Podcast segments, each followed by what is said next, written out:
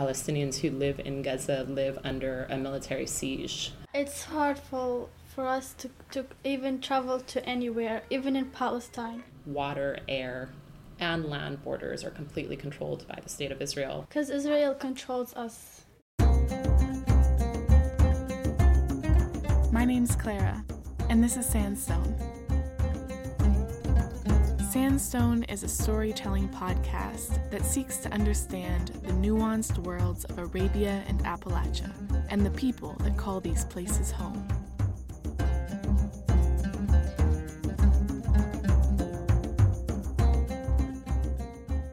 Welcome to part two of the mini series on Israel Palestine.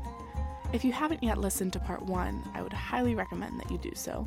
But also, you're a free individual, so do whatever you want. In today's episode, we'll meet Iman and her family. They're from Gaza, but now live in West Virginia. And we'll again hear from the Just Vision team, who will demonstrate the relevancy of this conflict to the average American. Let's get started.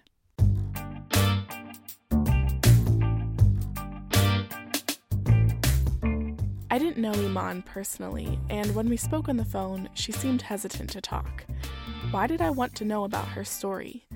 Why Palestine? And what was my angle? All valid questions. But she gave me an address and said, Come on Sunday. We talk then.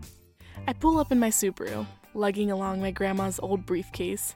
It's a synthetic leather antique with a gold combination lock. Super stylish. But my stomach is flip flopping. The last thing I want to do is force a story that isn't there from a person who isn't willing. I knock. Iman meets me at the door, wearing a hijab and a warm smile. Her arms are open. Welcome, she says. The whole family is waiting for me in the living room. Four kids and her husband, too. And I'm like, hi guys. I expected to just interview her, but I'm totally down for a family ordeal. معلش اقعد هون عادي okay انت كيف مرتاحه okay I sit on the floor and set up my recording equipment on the coffee table, centralized to capture everyone's voices.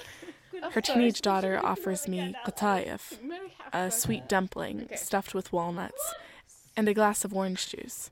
Their home breathes laughter and warmth. They've welcomed me, and I'm so relieved.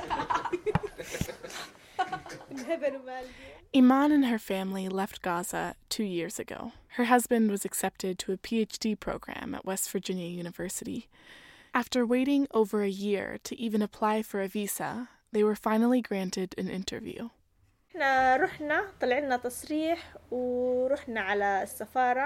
The state of Israel allows people from Gaza to go to the embassy just one day a week. On that day, they boarded a bus bound for Jerusalem with dozens of other Palestinians all vying for visas to the United States. They were forbidden from getting off the bus. They weren't allowed to bring food or buy food, not allowed to eat for 15 hours. It's like they're moving you from prison to prison, she says. Out of the 95 people that went on the bus that day, Iman and her family were the only ones granted visas.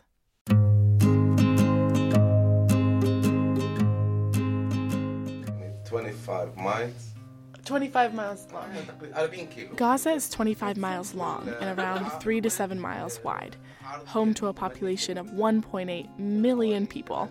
That's an average of 13,064 people per square mile. Now, for some perspective, the West Virginia average is about 77 people per square mile, and our population is declining.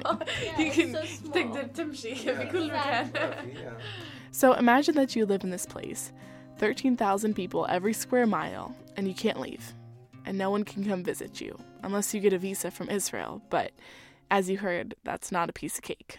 It's hard for, for us to, to even travel to anywhere, even in Palestine, because Israel controls us. So, unless you are very, very lucky, if you're born in Gaza, you'll stay in Gaza. So, what's life like there?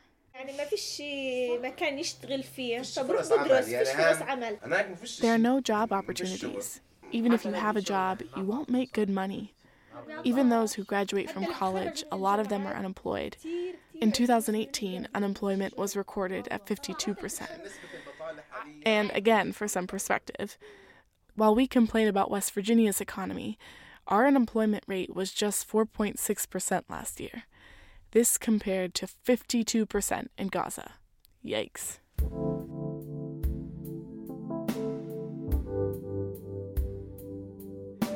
People living in Gaza lack basic civic services like electricity and clean water. So, this is a problem that people live without electricity for long hours during the day. There's a schedule for when you get it and when you don't. The best case scenario is that you have electricity for 10 hours during the day. Normally, it's 8 hours. In the winter, you only get 4.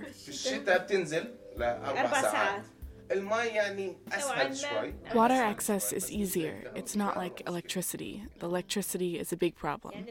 With water, we can make do, even if the water comes just two times a week. We can fill up tanks that last the week. You can store water, but you can't store electricity. Now, you might be thinking, yeah, it's a shame things have ended up this way. But this whole thing doesn't really relate to me. I'm here, they're there, what to do. But if you're an American citizen who votes and pays taxes, this conflict does relate to you. The problem is that the state of Israel receives more international support than the Palestinians do. And this is the problem that started the whole conflict, and why today it's still ongoing. At the end of the day, the U.S. government's relationship with Israel is one of the strongest relationships between any two countries.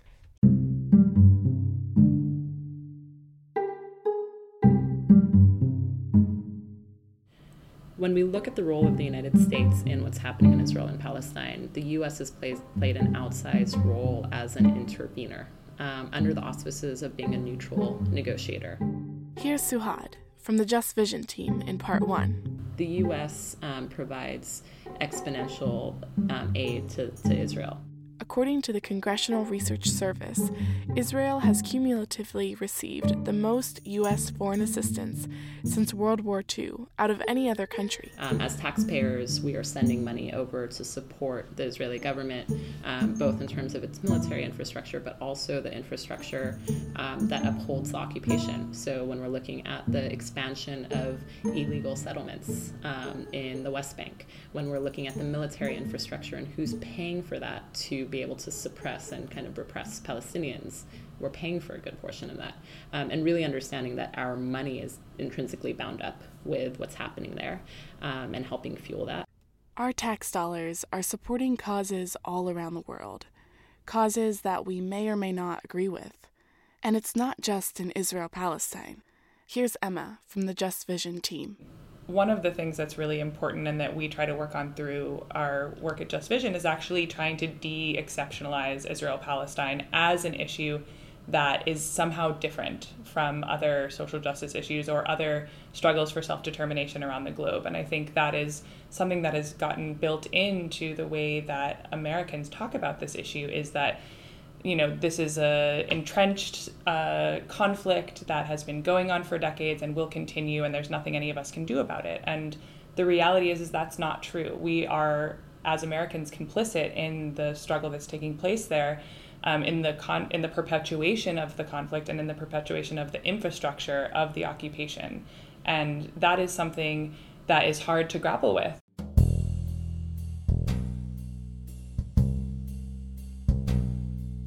It's uncomfortable to think that we're complicit in the suffering of communities and families that we've never even met, in places we've never been.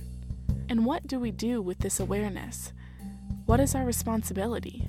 You know, I think each of us as individuals have many ways of engaging. Sometimes that's about making sure that you're um, holding your media players and your journalists accountable to telling those stories and making sure that they're connecting with those leaders on the ground.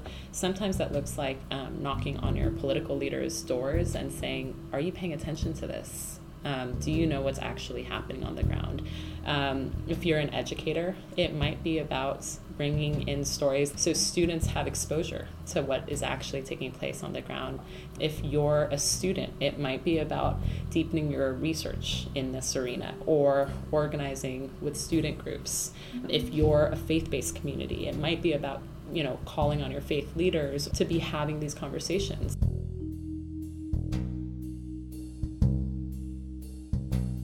We, we make choices every day about what we support and we don't support. Um, our economic choices are very specific ones um, what products we buy, what companies we invest in, so on and so forth. I chose many years ago to kind of divest from um, big oil. I also have chosen not to buy products from companies that are helping build and support the military occupation of Palestinian lands. Um, and so there are ways to be able to kind of both express our individual agency and kind of over time build collective um, kind of movement that forces our political leaders to do the right thing on this issue.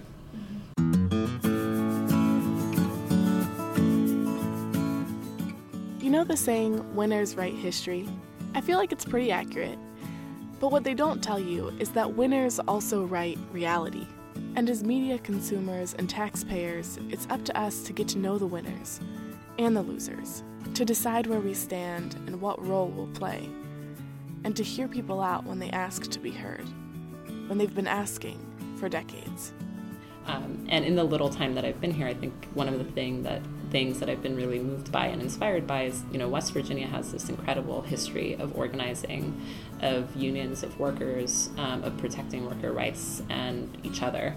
And I think um, over time, you know, we have seen this happen in Israel Palestine. We're seeing it happen in our backyards in the United States, where political leaders have done a phenomenal job at um, trying to divide and separate us out from each other and from those kind of origins of who we are. I ask Iman how she likes West Virginia and the people here. She tells me, Really, thank God, we're so happy. I mean, in my opinion, the people are kind and the area is quiet and calm. And the most important thing, it's safe here.